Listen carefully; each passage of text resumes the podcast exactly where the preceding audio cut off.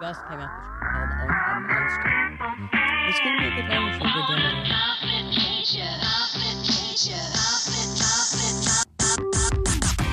Hey everybody, welcome to the Patty G Show. I'm your host, Patty G. We are here on a different day, but that's all right. We are in studio with Jenni Peters of Varsity Sports.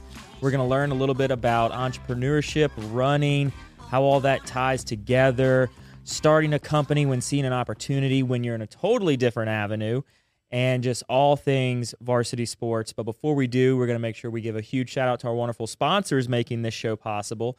Big thanks to Falaya Real Estate. Government Taco, Currency Bank, Mercedes Benz of Baton Rouge, Horizon Financial Group, and Mallard Bay. Stay tuned to the end to hear a little bit more about them. And without further ado, Jenni, welcome to the show. Thanks for having me, Patty, and sorry about yesterday. It was, uh, Oh my gosh, you that was- monsoon. No one could have planned for that. I would think it was what, a, just a condensed rainstorm in the matter of an hour and a half to two Uh, hours, but just a whole day lead up to just unloading. We completely. tried. You and I tried. We did. We were close. We were we were real close. But I look, I get it. It's South Louisiana. When you get wet and you're done, like you're done. I don't I don't want to go anywhere after having to get stuck in a rainstorm. So, but I'm glad to have you here. You brought the sun today, so that's exciting. Gorgeous Louisiana day today. This is the way we want it. Oh yeah, this what is it? 70 degrees or something like that. Just a nice Sleeveless cool weather. sleeveless weather. You know, White jeans. white, is it? Is there? I thought it's till after. I hear spring, but you know, Spring? I'm a modern Southern woman. It's white jeans all year round to me. But I think it's spring was a couple days ago. So anyway, I'm pulling out my white jeans. So white jeans. White jeans are in now. I can wear my white jeans tomorrow, basically. Uh, white jeans all year round for me. Look, I love to wear white, not white jeans, but like your your um Oh seersucker God, yeah. or like your Hawaiian shirt. If I could wear Hawaiian shirts year round, I'm in. Like, sign me up. And then why not? Yeah, it's. I bet you have the Patty G embroidery. Ooh, I need to talk to. I need to get that done. I think so. Y'all do embroidery work? We do. Oh, okay. Maybe we need to get some Hawaii, some varsity I'm serious. Hawaiian. Wouldn't that be hilarious? Yeah, I'm, I'll wear them. I mean, I'm always looking for more shirts, at, by all means. But so, what do you, what do you do? Who is Jenni Peters? Ah, you know, if I had to define myself, I'm probably a lifelong teacher. You know, that's kind of what I did. Is I, um, I taught at LSU in the the marketing department for as many years as I can think. So, um, you know, I can honestly say I'm one of those people that have had three dream jobs. I mean, jobs that who would ever think you'd ever get when teaching LSU, and then when Skip Bertman became athletic director. I went over to the athletic department. So I was there for Nick Saban National Championship, Les Miles National Championship, the Sue Gunter Simone Augustus Final Four. Anyway, that was there for seven years. And same time, I opened my own business, and now I have four stores. So you can't Four beat that for stores? career. Yes, sir. Okay, so let's let's go to the the beginning. What is the the origin story of Varsity? How did it come to be? you know, like so many probably of the entrepreneurs and business owners that you've had around here, it, you know, it, it it happened by accident. I mean, it's a lot of things. I mean, who really knows what they're going to be doing in life? And that, you know, would you think ten years ago that you'd be hosting a broadcast show, a, a podcast? I mean, what's a podcast? I mean, it sounds like something that an agricultural product for pea farmers, but you know, so I mean, you just don't know. And it it, I was a competitive runner that kind of backed into competitive running and the opportunity sort of presented itself in 2000. I co-owned a little building over on Perkins Road that was Zone C1 commercial, and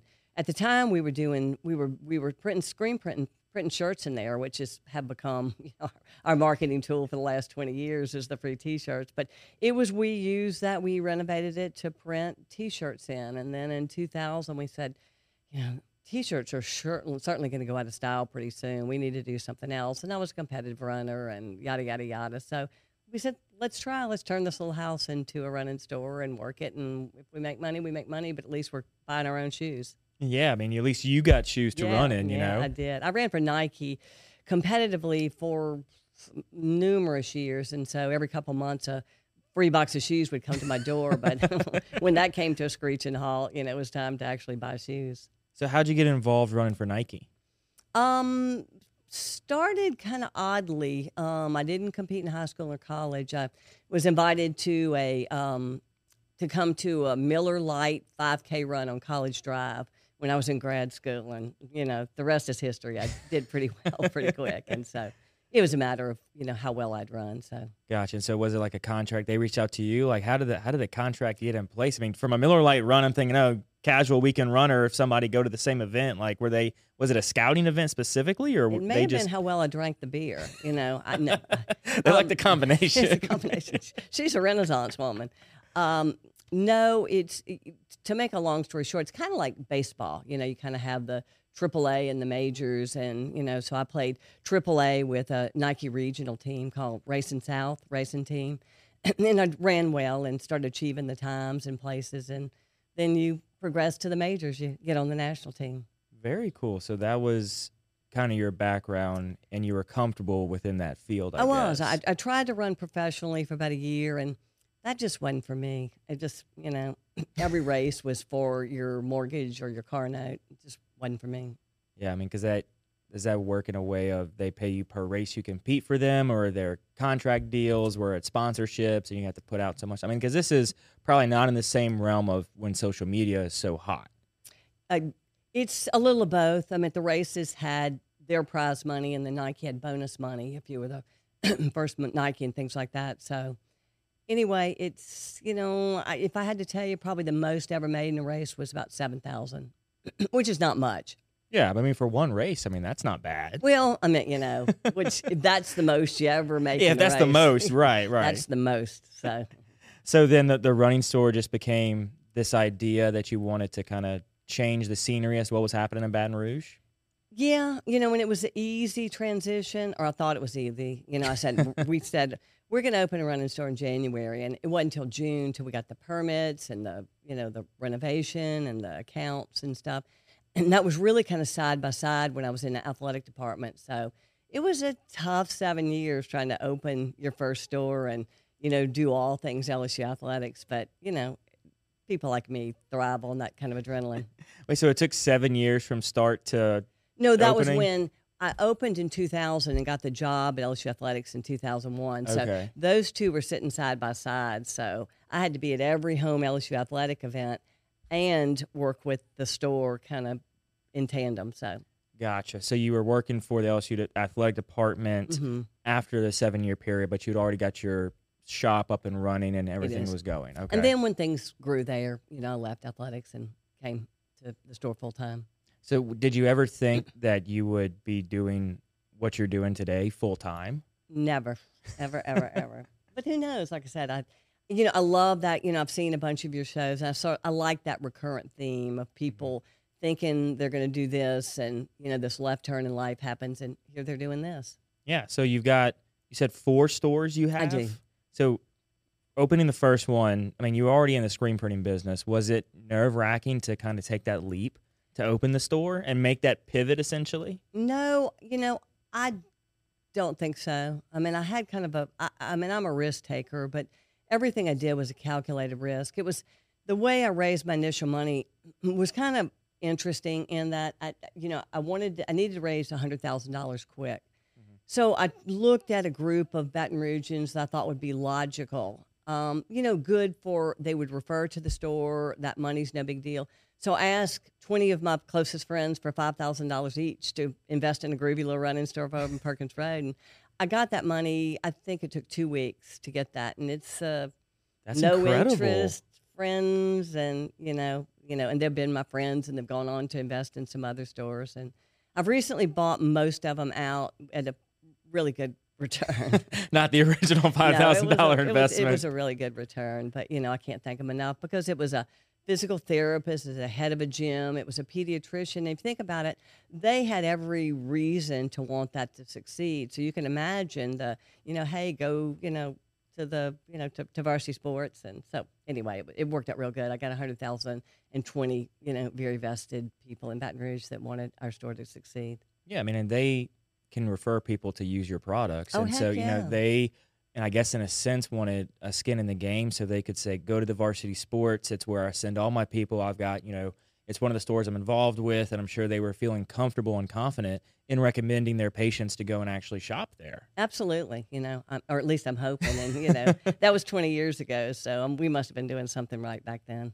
So, what was the landscape like back when you started? Were there many shops like this, or were you kind of the first one to make that shift to something local? Um, there weren't many. I mean, you know, when I go to the industry trade shows and stuff like that, I'm, you know, we're kind of one of the old school people. So there was, you know, one of the people, Southern Runner in New Orleans, was a family owned, pretty cool little store down by Audubon Park. And, you know, I, I, I called him, Mike Andrews, and got some advice and, you know, how much can I make? What can I do? And, you know, he gave me a different scenario than what happened. You know, he said, "Oh, those stores, you know, you'll be lucky if you make two hundred fifty thousand dollars a year." And so it's like, "Ooh, that- that's a tight budget."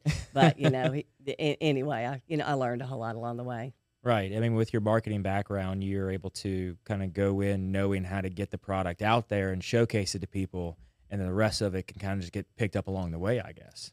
Um, hopefully, you know, there are people talk about marketing, and even when I talk marketing, but there's no magic to marketing. It's just developing relationships. It's so much about developing relationships. Twenty years ago, that's what it was about, and today, that's what it's all about. And so, was it when you're when you're teaching at the university? Do you find the principles that you're actually putting into place every day for your business kind of align with what you, what you were teaching, or was there some real world real world factor that wasn't accounted for in the books? Um, there's a lot of real world. There's the School of Hard Knocks that you don't teach at LSU because I was actually teaching a retail management class when I was there. And I had some experience in it, but not owning a store. I go back and say, "Oh my God, if I could teach retail management today, I mean, I could tell them, I could tell what it's really like." And it's, it's, you know, it's interesting and it's evolved. I mean, you know, right now it's, you know, our industry maybe five years ago was worried about the internet, you know, the Amazon taking all our business and, you know, and our industry's never been stronger. I mean, I, you know, after 20 years, I, I'm shocked and so gratified to say we had all four of our stores, we had our best years ever in 2021, ever, you know. Why was that? You think?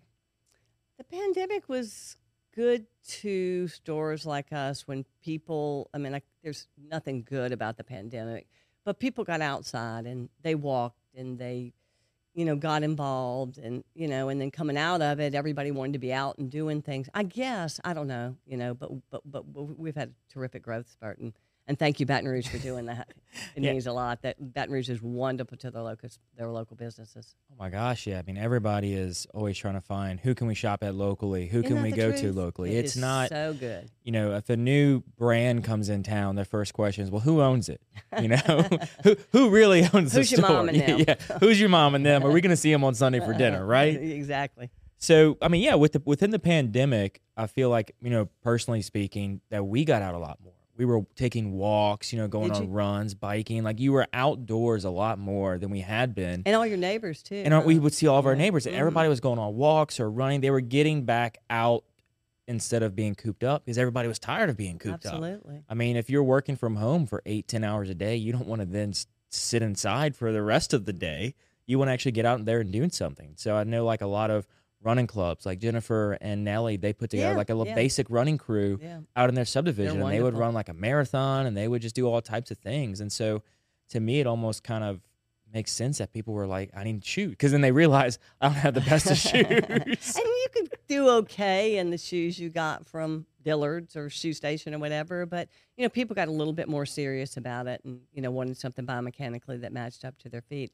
And one thing I might add though, Baton Rouge is just a hugely active town with running clubs that people don't even know about. I mean, it's it's just great, and they're all very very supportive. It's not a cliquish type of town. I mean, we've got you know Jen and Nellie's group, and they've got you know Happy's Running Club on mm-hmm. Tuesday that probably has 200 people.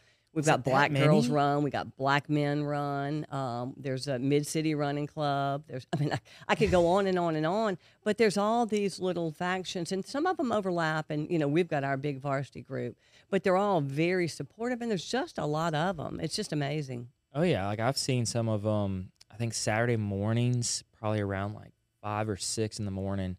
They're run by like town center. Hmm I see a group of them cutting through town centers. I'm heading to the gym. That was probably us. We, And- District Donuts is one of our favorite. You know, before and after. Yeah, but aren't, isn't district closed? Just closed. Like uh, that was one of the. I was hearing yesterday. I think Jay Cody was talking about it. That was one of like the big local boutique donut shops Yeah. that now is no longer in existence. I think it was a location thing because they're New Orleans based, and I'm friends Okay. with their owner. Um, because our we have a store in Lakeview, New Orleans, kind of up and comer, and we there's only two stores in the shopping centers, District Donuts and Varsity Sports Lakeview. So they're they're they're they're killing it in New Orleans. Just I think there was a lease situation, and uh, don't quote me on that, but Right. I, I, I think they loved it here. It just didn't work out. So they're you know they're still killing it in Lakeview. Trust me. So so do you, so y'all being the only two stores in the shopping center, it's, it's like to me like a dentist giving their patients candy, right? do the Mm-hmm. It's- do the runs, go eat the donuts, but then you got to go back to run because you ate the donuts. It's a real Louisiana synergy, Patty. It's a real Louisiana synergy going on there. I love that. So you, you got Baton Rouge, you got Lakeview. Where are the other two locations of the Um, stores? We have our, our second store is actually uh, in Mandeville on the lakefront, Okay. which is a you know absolutely fabulous location. We actually bought a little house like Baton Rouge in 2007. We're close to the lake. We keep having issues with like Pontchartrain flood. Anyway, we sold that. We're actually building right now in the middle of building a new store right on the Mandeville Trailhead. So if you're familiar with the Tammany Trace, it's where people bike. Mm-hmm. It's just you know it's on a Sunday. It's you know hundreds of people going from Slidell to Abita to the brewery and stuff. We are building a new store right there on the trailhead. It's going to be great. It'll open this summer. And so you said y'all had a house. Is it going to be the same house style as the Baton Rouge store? Like, is that kind of the theme or the That is brand? a theme. That's part of the brand. It, it it will be the one that's that we have now is a real old. It's actually a historic house, and it's it's probably one of my favorite stores. Um, Dennis Hargroder, who has circa 1857, actually designed it. So it's just it's so cool. But this new one is. Oh, I hate to say it's Chip and Joanna Magnolia type of look, but it kind of is. You know, it's but it's old but modern. old but modern. Yeah. I like that. So what kind of I mean, having a, such a unique building as a brand, what led to that idea, or was it just it was there? it was coincidence, just like so many things. But you know, it became a real part of our brand. I just didn't want to be anywhere else. And our other stores on Magazine Street, right there, and it's just a great little New Orleans house. So they're all, you know, little houses brand. What we found is just people feel more comfortable there. They come in, spend more time, you know, feel more comfortable because I, you know. Sometimes these slick running store looks are a little bit intimidating to people that are non-runners that come in there. You know, Patty, if you would come in there on a Saturday, you probably would see one runner and nine people that either have a feet issues or going to Disney or, you know, have balance issues. And an- anyway, it's just, you know, the thing is the little store is not intimidating to those people that have become the core of our business, which are not runners. Really? So the core of your business is not runners. It's not runners. That is Isn't that fascinating. crazy? That is fascinating. That's how we've grown, really. It- You know, if we depended only on runners, uh, it would be wonderful. But you know, it's just we work with a lot of the doctors. Like I said, the Disney business is huge, and that covers everything from people going on cruises to going to Disney to you know they walk and they want something comfortable to walk in. So I, I guess it makes sense because I know, like during the Mardi Gras week when schools are out here in Louisiana, Disney is flooded with Louisiana people. mhm. But I just I would never think of in a running store. How can we target people who like Disney? isn't that something? And then word of mouth. You know, I mean, it's just it's it, the Disney business is crazy right now. so they like you have people come in that say we're here Oh, yeah. specifically Oh, for our trip to. Disney. Absolutely. That's incredible. what are you doing in your shoes? I'm walking around Disney. Mhm. Okay, so when when the store in Baton Rouge opened, when did you decide it was time to open a second one? Um, when one of my reps from one of my shoe brand companies called and says, Jenni, there's a house in Mandeville that is absolutely adorable. You're going to love it. And it's zone commercial. And so, you know, all my business partners and friends say, Jenni, you just had a crush on that house. You didn't really need to open another store. And I had a crush on that house and I didn't need to open another store. But, you know, the rest is history. Thank goodness, Yeah. you know, the business gods are looking favorably on me. Well, that's I mean that's incredible. Going from one store to two stores isn't that that's a that's the hardest expansion growth right there. Was I think is what It they say one to two, and then once you get to two to three to four, you've already got your systems in place. I mean, have you found that to be the case or contrary? No, uh, I you know all the people that work for Varsity Sports have been there forever. You know, our managers of all the stores are people that have started in Baton Rouge and gone on and you know entering the other stores. I mean, you know, probably our average staff member has been there ten years, fifteen years. It's just you know it's it's a good family. So our manager in Mandeville has been there since the beginning. Our Mandeville in New Orleans started when we was running cross country in you know at LSU. So you know I could just I mean I could just hand it over to them. So it, it's easy just because you have good people running them. That's got to be such a good feeling, right? As a business oh, owner, Oh, you know when when you go into a new market, you've already got a team that you can just put in place, and they're going to run it just like it's their own. Absolutely. I mean, in the in the what are they calling it? The the age of the Great Resignation. I mean, keeping people for ten plus years. I mean, what is so special? I guess that makes them want to stay. I guess you'll have to ask them. the big bucks. the big bucks. Okay, so what is so unique about the store itself? I know y'all don't just have people walk in and say, "Hey, I want to buy a shoe." All right, here, here's our best seller. Like, what do you walk me through an experience as a new customer? What am I gonna get? What am I gonna get when I walk in the door of Varsity? Um, I think it kind of goes back to the relationship that hopefully you have. I mean, the reality is we all know, Patty, that you can one click a shoe and have it tomorrow. That's the easy way to do it. And, you know, there's people that do it. So I've got to ask myself, what can I give Patty that's going to make him not want to one click? And, you know, and that's working with you specifically, you know, helping you to develop you know what your biomechanical needs. I mean, we've got a cool technology. I mean, this is Technology Park here.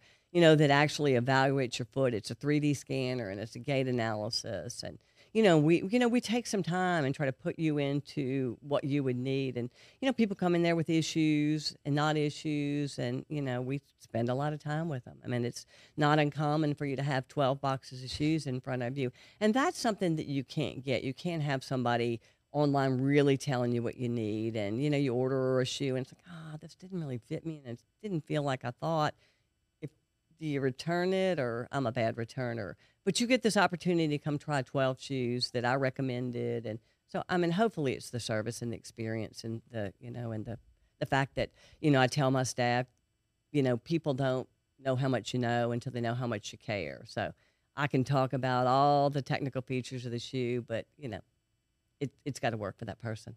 Right. Every every shoe is individually picked for each individual person. It is. Well, 12 of them. And, and then the feet do the, the, They're the talking. selection. So it's, yeah. it's like twelve the number you've come to, no, or no, is it that's just, just, a, I mean, if you go in there, and, and on Saturdays when we're busy and we don't have time to put things up, I mean, it is shoe heaven. It's shoe boxes everywhere. So it's a good crazy. I think people kind of feed off the energy yeah? I mean, or go running down the street like, oh my God, I'm not going in there today. Yeah, well, but I think it's that again. Like you've seen the show, everyone talks about how great the people are here. So when going into varsity, you know, it's on a busy Saturday, you know, it's gonna be a, it could be a long wait, but you know, you're gonna have a good time because everybody's there and it's that community. You're able to see and meet new friends essentially. It kind of is that way. I mean, we have um, free beer in the refrigerator for anybody that wants to get it. Oh, you know, man. Paradise Park. matter Paradise fact, Park, you know, okay. so, Barrett knows you get me real easy when you get Paradise Park in the fridge. Patty, come in, get a Paradise Park, sit down with me, and I'll take care of you. I love. You can't that. one click that. no, you can't. I mean, you can try to shop online and get someone to video conference. Okay, do a walk or walk back to me. But again, Okay. it's in the store. You have to put the shoe on. And I think retail specifically is starting to get back into that. People want that personal connection. They want that personal relationship from retail. They don't. I mean, yeah, it's easy and nice to you know tell your Alexa, hey, purchase this item, or go online and purchase it from Amazon or whatever box store. But having that personal connection with a sales rep is almost like irreplaceable. You know, and that's so funny. You know, you talked about going back to my teaching, how things are. Back then, I taught these theories called the wheel of retailing and the accordion theory and retail management. You know, you and Barrett might both have remembered that. But, you know, now I'm actually seeing it in my life. The accordion theory kind of was, you know, they went from specialty to, you know, more broad appeal type of stores like the department store, back down to specialty. And then, you know, anyway, they're, you know, retailing is always evolving. And I think you're right that people do like the connection, you know, particularly coming out of, you know, the pandemic. You know, people miss that connection. I mean, we're we are social creatures by nature. We mm-hmm. thrive on interacting with people, even if you know we like to be quiet in our little corner. It's still we having a little bit of human interaction is good for us. And when it comes to shopping and getting that comfort feeling, I mean, I know walking into a home is much more comfortable than walking into a massive, you know, forty thousand square foot commercial sized building in a mall. It just like is overwhelming for some people.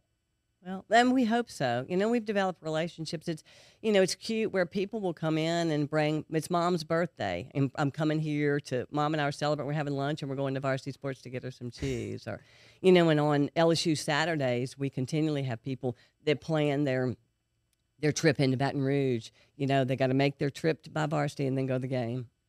People from that. out of town. So it's it's really really gratifying. So y'all have almost become like a staple shop to visit when you're in Baton Rouge. Well, I, I'll tip my water to that.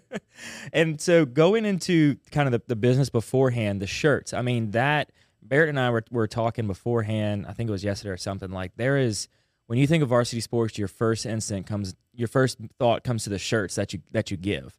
I mean, I have. So my, my wife and her and her mom went to go get her new shoes for a. She was going on a hiking trip or something. And they all they went to varsity, and I come home from work and I'm looking on my counter and I've got a one T shirt sitting on my counter. Oh, good. I'm like, How, why did why is there a varsity shirt here? and she's like, well, the, the ladies were in there. My wife was pregnant at the time, and they're like, well, they were like, oh, you're having a newborn. Here, you have to have a shirt. like you can't. This would be the first shirt your kid owns is a varsity cry, and it sports shirt. Cry hard, live easy. oh, it does in the Uh-huh, back. It says cry. See, and then we have another yet. one that's crawl hard, live easy. So we're going to take you from cradle to you know to maturity. I love that. So what went into like? Was there a time where y'all said we're going to do this, or was it just happenstance where you had the machine and equipment? It was that. You know, we have screen printing in the back. So we said, okay, for this, what better way can we get our name out there than give a free t shirt that we're printing in the back to, you know, every customer? That was supposed to be for the first month. And, you know, we're 22 years later. So, And so you're you're still maintaining the Yeah. the free shirt with a pair of Uh-huh. shoes. I mean, I went like, people are probably getting tired of t shirts. Why don't we give mouse pads and coffee cups, you know, offer that? That was like a lead balloon. Did, did y'all did y'all try it, or you still have them? We tried it. We tried it. I think I'm, I have the collector mouse pad because you know. But anyway, you know, people just love the teas, and you know, you see them. You know, a neat thing, Patty, is that we get people that send me. Um, I'm varsity shirt in Egypt. I'm varsity shirt underwater. Um, you know, they send us uh, pictures of them in the shirts all over the world. I mean, I've got a gallery of all the places. I almost kind of collect them. It's like, oh, I don't have one from Antarctica, and now I've got one. That's incredible. It's so so they'll theyll just like send y'all They via will. email I some mean, I've got like I shirts. I keep. I've got them from everywhere. that is so powerful cool? as a brand. know. I know. It, Like just just having that because it at that point it's it's more than the shoes they're wearing. People are like, where can I get that shirt? And they see the brand and it's top of mind all the time. or you know, when my good friends saw somebody in Paris uh, in a varsity shirt, so there was an instant connection. yes. Oh, you're from Louisiana. yeah. So that makes me feel good. But but you know, the funny thing, and this this is going to sound so pathetic. I don't even know what it sounds like to me. I'll be at the beach or something and see people in varsity shirts, and I'm almost shy about it. I'm a little self conscious. It's like, oh, I, don't even know where that comes from. It's like, but you know, I, I don't. I'm self conscious when I see somebody in a varsity shirt. So like you, like will you approach them and you know tell them who you are? Or you'll just like casually like no. snap a photo like. Oh, but I love seeing it. Don't get me wrong. so do people stop you? Like are you are you are Oh, you ever stopped for? Okay. They don't know me. That's why, you know. I mean, that instant connection is so true. I mean, it is. anywhere you are, if you see somebody with something, whether it's, I know it's for LSU, it's for varsity, I mean, it's Mhm. that instant Yeah, connection. For you strike up a conversation, Yes, you know, and those people, that's what matters, having those relationships in place. it absolutely does. So, how did y'all get into the running club or, or starting running clubs? Just, you know, because that's what I did throughout competition. I mean, I've been running with groups, you know, way before varsity. And, you know, it's kind of a, a good community thing to do. If you cultivate runners, you know, you're going to have runners shop at your store. Um, one thing that we do a little different than other running stores around the country, most running stores charge a fee for their running club. Their thought is it pays for some of the coaches' time because they hire coaches and they think it gives a little bit of commitment from the person. But we never have and never will. I mean, our running group is so committed no matter what, you know, they could pay me $150 a year or, you know, it comes back 10 times in their loyalty and how much they shop at the store. I could never ask them for money, money. Yeah, I mean, I think that is far more important than an annual Don't fee you in a know? running I know. club. When, when I go to those shows, it's like, oh, how can you do that? Like, how can you do that? So, are y'all still doing trade shows now? hmm We just came back. We have something called the Running Event in Austin every every year. It's super fun. I used to dabble in trade shows. I used to have a, a lifestyle brand called Off the Pier, and we would screen print and sell little Louis, little wooden Louisianas and all that. Oh, so oh, that's cool. trade shows are fun. They're an interesting interaction. well, these we don't sell out. Thank goodness. It's where the Okay. big vendors come. So- oh, the these are vendor Yeah, shows. Yeah, yes, the vendor Okay. shows. The big, you know, the Nikes and the Brooks and the Sauconys, they put on big parties. You know the, the way those are big parties and big exhibits and give away their shoes. Try to get you to purchase from them. Exactly. So what was it like going to that first one? Did you have any experience like being with Nike going to those, or was it when you opened the store was your first? It was yeah, that was the first. You know, it was it's just real, real exciting. You're new and everything's new and all the brands are cool and you know, so it's it's it's still that way though. You know, it's it's it, every year it's you, know, you get to see all the new stuff and it's a fun industry to be in. So I mean, a really fun industry to be in. Yeah, I feel like the the running is just a more it's a more relaxed atmosphere, Oh, more gosh, yeah. relaxed industry. Party people, they are party people. But you know, they're, it's they're just a lot of fun. I mean, they're very serious about what they do. But you know, they they they enjoy their good times. Hey, All that's just entertaining. that that fits in with the Louisiana motto, you know, being able to just enjoy the good times. I know. And I'm at Brooks Running, which is one of our top brand. Um, Jim Weber, the head of that company, lives on the lake in Seattle, Washington, couple doors down from Bill Gates, Microsoft. So, you know, super cool to go out there as a vendor and take a dinner cruise in front of Bill's house. And, you know, it's, it's, it's, I've had some great experiences because of, you know, because of running. That's a fun time. I know. It's a real fun time. So, where is the coolest place you've ever raced? Uh, probably Tokyo, Japan. Really? Yeah, just because it was that. And it was, t- if you've ever been to Tokyo, it's so surreal because, you know, the language is so much like ours, the signs, the streets. Um, but I raced in uh, in Olympic Stadium in Tokyo for uh, U.S. track and field team for for um, for United States. Of course, it's for United States. No, I ran for Japan. Um, so I, I ran there. I ran the uh, ten thousand, which is six point two miles. That's a long race. Mm, On a track, it is a long race. You know, on a road, it's not so bad. It's kind of common. It's what Crescent City and Yeah. some of the others. But on a on a uh, on a track, it's it's it's long. and was it a 400? Yes, Track? yeah, it was a typical track. See, I did the the Baton Rouge Beach Marathon, and I did Louisiana Baton Rouge half and Louisiana full. And when you run those distances on the roads and in the open, it doesn't feel that long, especially in the city. Yes, yeah, because It- you go it's through all the different You're things. you're cutting through neighborhoods, you're cutting in these crossroads. Like the first, the longest rot, the longest stretch I felt like was going down Goodwood all the way. That felt like the longest stretch to me. But where I'm running, when I was training for it, I was running my parents' house in Sunshine, Louisiana, on Plaquemine Point. It's a 11 and a half mile, a 10 and a half mile loop. Well, that And so great. running that loop, you're in the country, and so it's just a straight road, down, straight shot down River Road. That felt like so much longer than running in the city. Uh, there's just courses that just don't feel as long as others. Uh, the ones that go to different areas, I think, are kind of the the ones that that do that instead of the long out and backs for sure. So 10k on the track is it's it's a long That's a- way. like, do you ever lose count running those? Oh, that they many count for laps? you. okay. it's 24 laps. I remember the first time I ran, I wasn't very experienced with 10K on the track. I ran in the Olympic trials 10K uh, in LA and gosh, I hate to say it, 1980, 1984. Um, but, um, and you know, there's a lot of turns to the inside. You're obviously going this way. And there's turns. I woke up the next morning and my whole arm was really sore. And I figured it was the lean. I mean, you know, other people had told me. I'm just wasn't experienced. It's that because you're always going in that direction in 24 laps or 30 something minutes. And so I was just really, really sore. Odd, but anyway. Well, no, I mean that makes complete sense. Having just the one direction that you're Uh-huh, going just- and, around and really around. working hard at it. So Like so, when when training for that, do you ever like ever switch and run the other way? I mean, I feel like it would kind of throw you off kilter going the other way. I guess I'm mostly trained going the, the correct way, but I'm one of these vi- people that likes a lot of variation. So I wouldn't be surprised if I would want to do it the other way. That makes sense. So going into the the races, I see y'all put on a lot of races. What races do y'all put on in the community?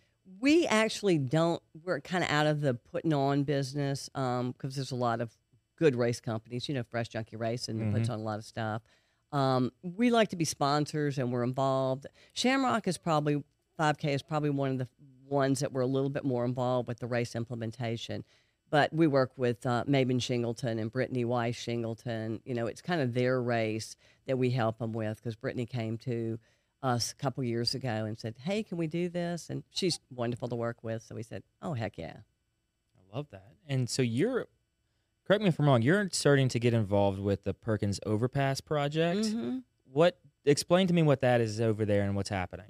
gosh, for years we have wanted to get some way to get from one side to the other without without having gone over the overpass. Have you run over the overpass? I, I have. It's it's not the most pleasant experience Describe in the that world. experience to me. Uh, Nerve wracking, scary. Harrowing. yes. Um, fear for my life is a phrase that comes to my head.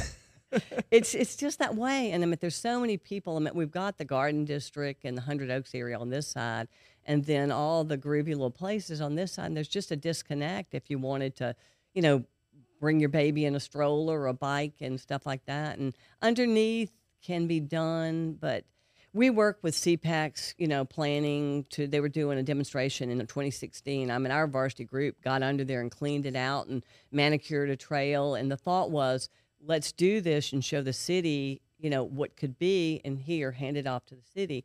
And I thought that was going to happen because I mean, we we really, I mean, I've got some pictures to show you. We really made that place look nice, but nothing ever happened. And so, you know, I kept revisiting it, and then um, oddly, when Misty and Brumby Broussard opened Building Five.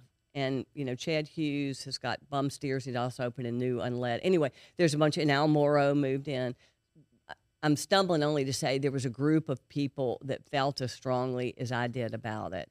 And I said, well, let's do it. So we're we're pretty far along. We put together the the five of us put up forty thousand dollars to get a survey done and a plan done um, because the city was moving a little slower than independent business owners are used to moving. yeah. I mean, it, that comes to that that parallel of business owners taking it into their own hands versus waiting for the city to get it done. Uh, it's, it's so- it's so that way. We're just you know we want it done tomorrow because that's why we're used to doing things. You know, it's a common theme with entrepreneurs that you interview. I mean, you know, we're Yeah, an you don't want to wait around. no, no, and we're ready. But the thing is, it's not like we're going to complain about it. I mean, we're willing to roll up our sleeves, and that's what we told the city. You know, not that you owe this to us, that we'll help you do it. You just tell us what you need us to do. So we're pretty far along, and we were getting nowhere fast. And I'm not going to place any blame, but we were getting nowhere fast. So we finally said, we've spent all this money. We're just going to show the public what we've got, you know, and let the chips fall where they may. And so that's what we did about a couple weeks ago. The outpouring of support has just been incredible. So we have high hopes. Talking to the city again next week. How high high hopes of getting it done. Everybody we talk to think it's something that should have been done years ago. It just wasn't. Somebody just need to get it done. Yeah, and I think projects like that are a prime example of business owners, you know, realizing the need in the community and saying we're going to be the ones that put our foot forward and make something happen. We're going to show that we want it done and we're willing to put our money on the line to make it something that's going to be a reality instead of just saying, "Oh, let's wait, let's put it off, let's wait for Mhm. them to do it, go through the Or channels, go through all complain that." about should do Or- yeah, or complain have about more it. Right. or have more of this. It's it's instead of hey, we think this should happen. Here's the solution. We've paid to have people survey. We've put into consideration. We've put it out before the public. We've gotten feedback. What permits, licensing, like what's the next step? We we've got it this far. Just just we needed to sign the dotted line and let's just keep pushing. And there's a lot of grants that are out there. There's a federal grant that's going to open up next month. There's Move BR. There's money that's out there that this is the type of project that it's supposed to go to. So, and we've worked with BRAC. I mean, there's a lot of lot of things that should happen, but you know, it's just you know, hopefully it will. I mean, I keep saying that Baton Rouge is like one click away from being a cool city, maybe two clicks, and it's just going to take you know young people like you and you know Barrett with Falaya that are going to stay here and be committed to the city, and you know and make it cool. I mean, there's no reason it can't be. I mean, I've recently with two people that were involved in this project, two girls that had moved with their fam, two different people, two different business women that moved to D.C. and North Carolina. You know, a little bit younger, fun, want to get out of Baton Rouge, only to come back because this is where they wanted to be, because this is where their people were, and you know they're still young, and they're the ones that are involved with it, saying, "I want to be involved with this project because this is what I want my Baton Rouge to be." Yeah, and I think it's that's what it's going to take is that the generations that are that are here for the long haul saying we want it to be something unique and vibrant. Mhm. We want to revitalize what we can instead of just always accepting the status quo. You're going to have those status challengers that are going to say, "Hey, that's a great idea. Let's make it happen." Please, Patty, make that happen. I mean, we're going to do what we can, and that's originally the reason for starting this show was having conversations with people at LSU saying they can't wait to leave Baton Rouge. They can't wait to go to the next big city, the next big place. that breaks my heart, Like they, but they I don't blame them. I mean, I get it. I get their perspective, and they were saying that opportunity is outside of Baton Rouge. By all means, there's opportunity outside of Baton Rouge, but they wanted that quicker gratification. They wanted that instant. I get to a place, everything's already done. I'm here, as opposed to the there's so much potential within the city. There's so much potential within the people that are here and already happening Mm-hmm. why don't we start bringing that up to the light and start showcasing that and then it just kind of clicked for me of well why don't i just set up some cameras and microphones and start bringing people on doing great things in the community being the forefront of projects like this I love it. having your your building right on the st patty's day parade route which apparently is a hot spot to go for the parade time is varsity sports It's hot. and just showcase everything that's going on in the business community to show that there are opportunities here. I mean, you've got employees that have been around with 10 plus years. That's not something that should ever be, oh, we don't hear about it. We don't know about it. It's something that's happening off in the shadows. No one talks about. It's how do we get the conversation so much to the forefront where people are reading the newspapers or reading, consuming their content and saying, wow, Baton Rouge has really got something going on. Or is Baton about Rouge is on fire, or is about to. It's about to. Why don't I move in before everything gets going so I can be there on the ground floor know. and be a part of everything that's happening? Like you said, that girl that moved back because this is where their people are and they want to be involved. It's people, it's roots, it's sense of community. I mean, we've got a gorgeous piece of property on the river with the lake. I mean, you know, it's it's it's plenty recreational. There's plenty of potential. I mean, it's got the the bones to be a good city. It's just not quite there. Yeah, and a little a little bit of, of of here and there, but projects like what y'all are working on is kind of that that start, that momentum of also getting into the community's mind that private citizens can put forth proposals like this to encourage people to go before you know the the pub, people in public office and say, hey, here's what we think is a great idea. You know, we've put some money up to, to validate that it's that it's warranted and people want it. We've also got the community behind us. Let's start doing this together and making it happen. I appreciate you saying so because you know we're we're we're pushing ahead with it. Yeah, I, I think it's something that, that needs to happen, you know, and I think it's, It's small, but it's symbolic. I mean, it could be a cool place. It could be a really cool place because I don't want just a sidewalk. I mean, we're it's going to be a linear park. I mean, that's what we have in mind. You know, uh, things going on down there, benches and seats and swings and places you can have yoga classes and farmers markets. So there's, you know, it's it's it, it could be a place you want to take people to see. it, if- it, it's a community within and of itself that otherwise would just be greenery. Yeah. And if you've been there lately, it's not greenery Or- at all. But space, vacant space, Yeah. we'll say. But I think it also encourages more active people being active in the outdoors. You Mhm. know, more walking from the garden district to that little corner by the overpass. There's so many great restaurants over there. There's a you know a convenience store right on the corner. It's opening up the door for people to have alternative means of transportation, especially now when we're looking at five dollar I know, the a gallon, you know, gas prices, it's now we can oh, we can walk to go to the overpass. We can walk to go to building 5. We can walk to go to varsity sports. Now it opens up that new idea, especially with people with young kids. I can safely bring my child from my home in the garden district to a restaurant and have dinner and then walk back. Yeah, it's, it, it, it, it's a natural, you know. And like I said, there's a you know, it, you- probably look ahead and probably have some of these people on, but you know, there's a lot of new restaurants emerging there. You know, Chad Lyons from Soji is opening. He's using the old bum steers and doing an Italian restaurant, and Chad is doing unleaded, a barbecue place in the Cracker Barrel, and you know, there's just a lot of, I mean, you know, in the summer that place is just going to be, you know, super vibe city. I know, and that's I, th- I feel like a good or most of the businesses that are opening as of late are like restaurants Mhm. because Louisiana that's the culture, Oh, right? yeah. The food.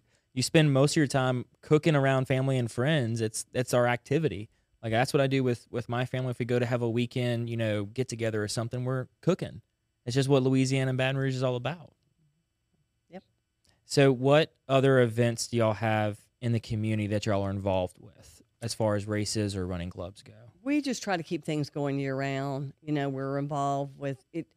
I'm one of those people. If it's a worthwhile event and people want us to be involved, you know, we try to get involved. You know, with with you know all of the big races in town. You know, probably one of the the iconic one that's coming up in a couple weeks is the Fat Boy 5K that we're involved in. So, You know, anybody that has not registered, they still have some spots left. I think it's clubsouthrunners.org, but it's the Fat Boy 5K. They're unique and it's just a three mile run, and after it, they have uh, chocolate milk and Manda sausages and donuts, and you know, it's just a fun little niche race. So, you know, and the races are just now coming back on to the schedule, and really excited about that. Yeah, so they're they're starting to get more more and more races on the Yes. calendar this Mhm. year. Yep. And I think also in part with the races is it's not just about us how fast you can go, right? It Oh, goes back to no, that uh-uh. community element of you've got people of all skill sets competing in these races. Oh yeah, you know, and and when I used to run, it was you know people tied up their shoes to to race, and you know people knew who was in the top ten, yada yada yada. You know, today's runner just wants to participate. You know, they're going to put their picture on social media, and here I am with the medal. And not that that's bad at all. It's probably the better way to do it. But if you ask those same people who won the race today. I would say have no idea. No, I have no idea. In my day, it's like, oh, not who won. They, you know, let me tell you who's in the top ten, men and women. What So- what do you think caused that shift? I don't know, but it was a good one. You know, just participate. uh, Probably social media may have sort of shifted that, where people wanted to be seen doing active things, and you know, a couple of the the races started finding their niche in fun type of events. Like I'd say rock and the rock and roll series started that in rock and roll Nashville, which you know attracted a lot of people. That because they had a band at every mile, and you know your average person would do it, and they have big guitar medals, and you know, so your average person wanted to do it. You know, they're running for the medal and the fun, and you know, here I am in Nashville and Elvis's house, and Yeah, I think it, it became exercising as fun, not Mhm. so much of a chore anymore. yep, participate with my friends. Yeah, exactly. Oh my gosh, there are so many groups of people that will go and register with five or ten friends for I a know, race, and they run right. together. Mm-hmm. And it's like that is in, incredible to see instead of it being what could typically be labeled as an individual sport. You know, Oh, you're yeah. running by yourself. Now you run with a group. Absolutely. You know, it's a lot of destination trips. I know I've been on a bunch of myself. You know, we had a group that ran one of the relays that started in um, the park in San Francisco, ran across a bridge and relayed up to the wine country. I mean, you know, those type of things are just like glorious. Oh yeah, and then the the race from Baton Rouge to New Orleans. What, oh, yeah. is that? What is Rouge that? Lanes. Uh-huh. Yeah, Rouge Orleans. That is a really cool race to see those people take those legs and eventually run a whole marathon over the course of the entire race. You know, and there's a lot of those across the country that that way. Another one that we did was, excuse me, Bourbon Chase, and it was went through. It was 200 miles in relay. That went to all the bourbon distilleries in Kentucky, or most of them. That's those were the stops. Oh, it's so so much fun. So it takes running to a whole different element. It's you know, it's about the friends in the van doing relays and stopping at the bourbon and watching Maker's Mark dip their bottle, and so it's That that's the camaraderie right there. uh, well, it's fun. Oh yeah, and that's I mean, so I used to do triathlons and ran cross country in high school, and so all of those races were a blast. I mean, if Mhm. if anyone has not been to a race, my mom would always call it it's a true spectator sport.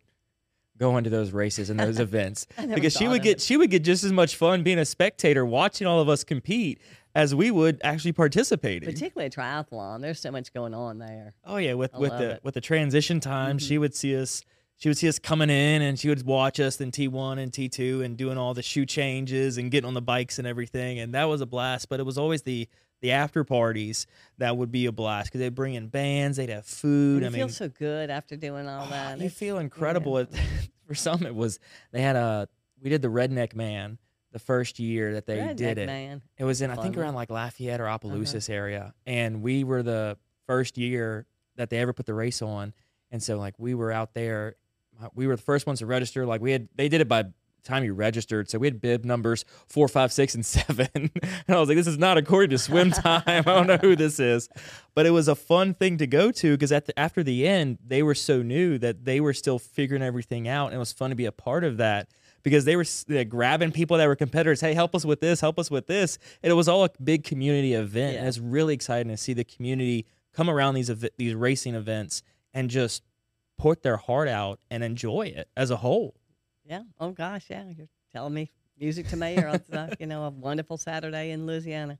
Oh yeah. So what is what's what's on the horizon for varsity sports? Um, continuity, I guess. You know, the the store in Mandeville probably is the biggest thing because I'm really excited about that, and that'll be. it was a long time coming. You know, for everybody that you talk to says, you know, then COVID happened. So I'm a Mhm. then COVID happened story. So, um, and now we're back, and the cost of building is, you know, a lot more than before COVID. A l- so- little bit higher than anticipated. so it's that's got, you know, that will make you not sleep at night, but it's going to be fine.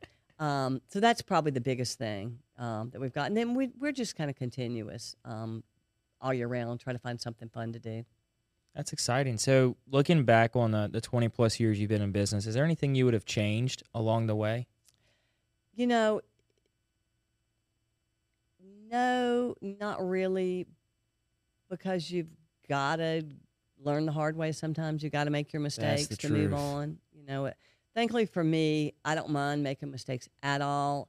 And the ones I usually make are I don't make real big financial gambles. You know, I do I think calculated ones, so you know I can afford to lose it. Right. It's it's not you're not betting the house on this No, one but- thing that could go wrong. But trust me, mistakes have been made many, many times along the way. But I don't think there's anybody in business that would tell you that they, you know, they would do. yeah. See, I, I look at them as it's not mistakes, it's lessons. Oh, from- without a doubt, some a little harder than others. Yeah, some sting a little harder. Those those lessons hurt a little bit more, but it's still it's you're learning a way not to do something. That's a good point. Exactly. So I, th- I mean I think that from from any entrepreneur standpoint, if they're afraid to take this risk or they're afraid they might make a failure or make a mistake, you have to along the way. I mean it's just gonna have it's natural It's to happen. progression of business. It's going to happen. You know, it's not, you know, whether it's going to happen. It's just how you deal with it. So are there? I'm curious. Are there any particular shoe brands you won't carry?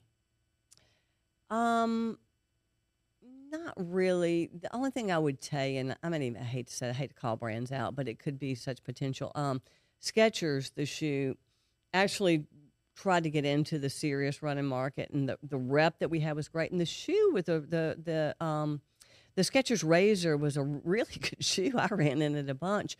And we tried to bring it in. People just don't take the Skechers brand serious as a running shoe. So we brought it in and it just didn't work. You know, if they would even called it the razor as opposed to Sketcher, but Sketcher just, you know, Sketcher was too Sketcher in the mind of people that came in our store. Even the Disney crowd didn't want to come in there and get Skechers.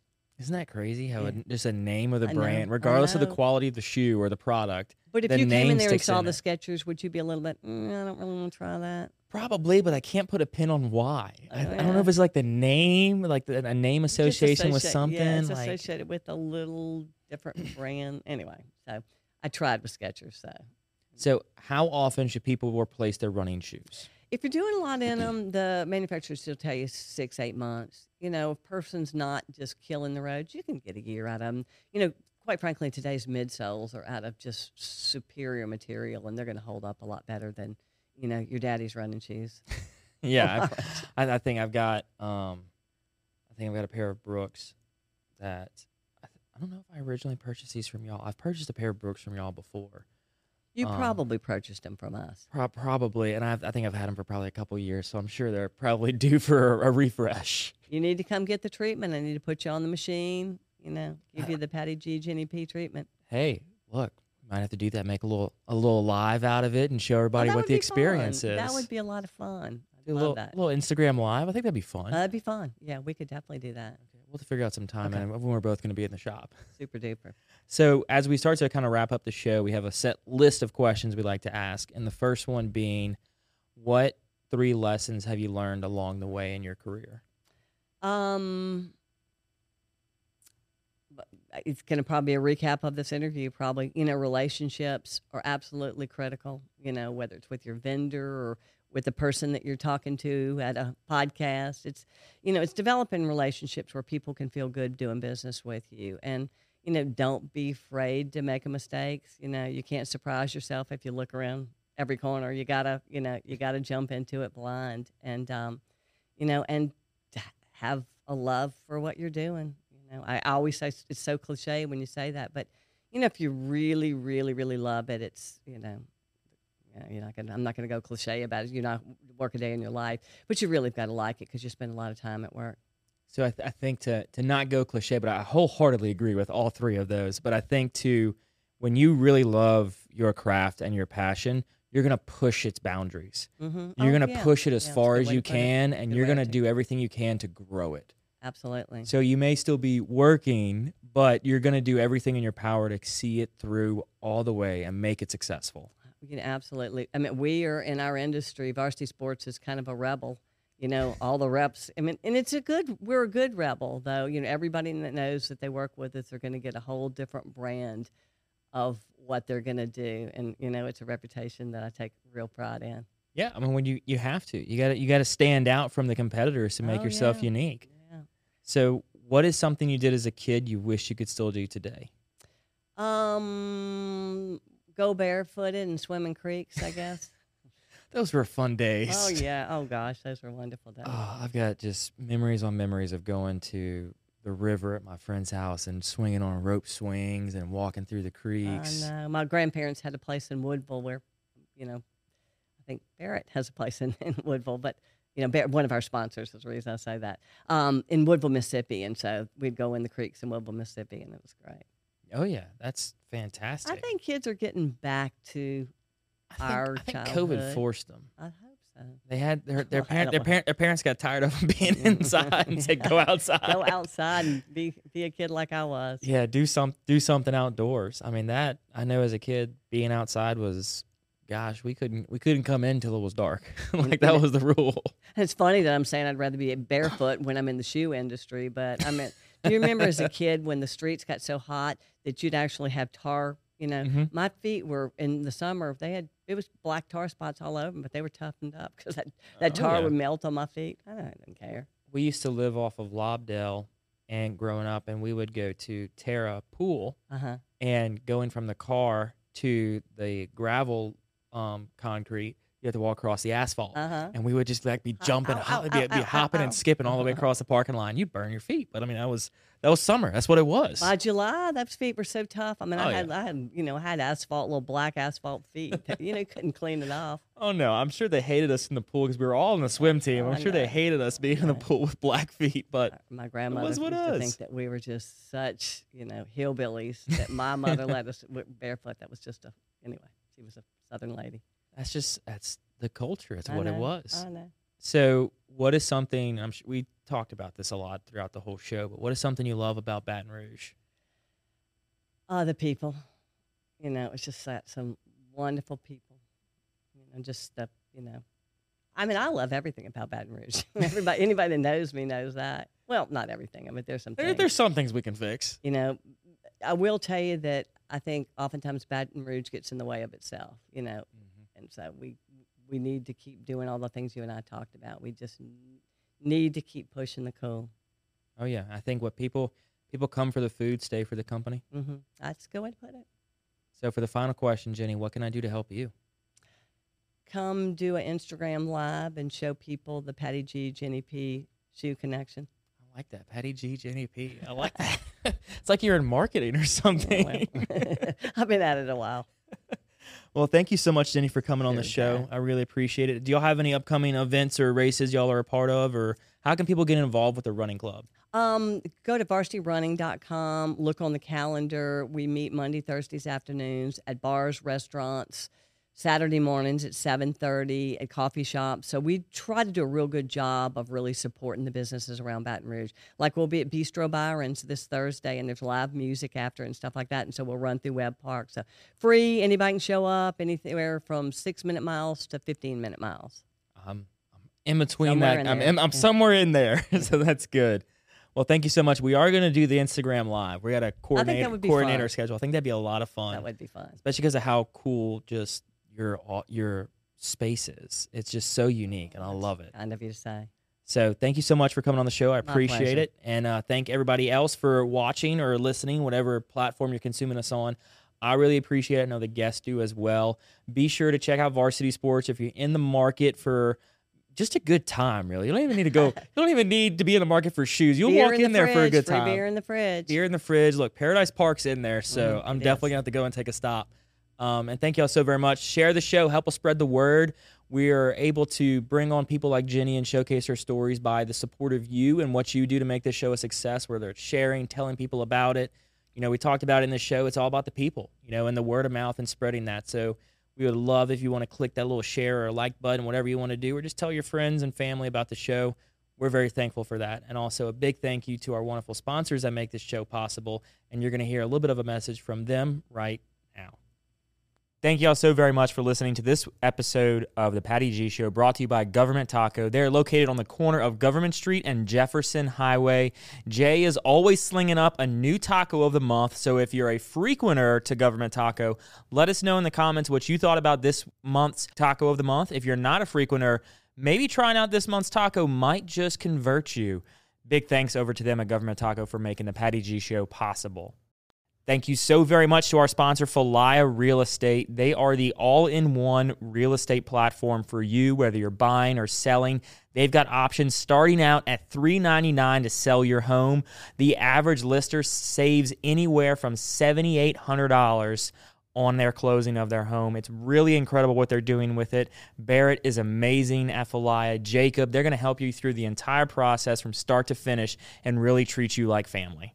At Horizon Financial Group, we enjoy helping others achieve greater confidence, clarity, and direction in their lives. We realize everyone's path to financial success is unique. Sometimes you just need a friendly guide along the way.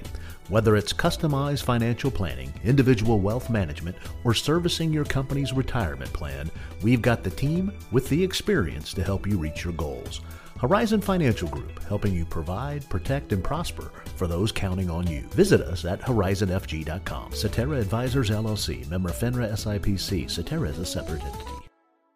Thank you so very much to Mallard Bay Outdoors, the Airbnb for the outdoor sportsman. If you're looking to book a hunt or a fishing trip, this is the platform to use. They are a past guest of the Patty G Show. We got to learn all about what they're doing from the ground up. They are really revolutionizing the booking process for hunts and fish all across the country for your next hunting or fishing experience, or maybe your corporate retreat. You're looking for something to do for your employees. Book a hunt or a fishing trip with Mallard Bay Outdoors, and they will take care of you every step of the way from organizing it with the guides and the captains to making sure you can take care of them at the end of the trip. Mallard Bay Outdoors, a proud sponsor of the Patty G Show. Thank you to Mercedes Benz of Baton Rouge for making this show possible. Nick Pentis is a past guest. We love having him on. Listening to him talk about the culture they have over at Mercedes Benz of Baton Rouge is really an incredible thing to hear. How they treat not only their employees, but every customer that walks through the door. You are more than just a number to them. They're going to give you that white glove concierge service every step of the way. They're going to make you feel like family and take what can be a stressful time in people's life, shopping for a car. They're going to make it so enjoyable and so pleasurable. You're going to want to go back there time and time again for every new vehicle. Thank you so very much for Mercedes Benz of making this show possible.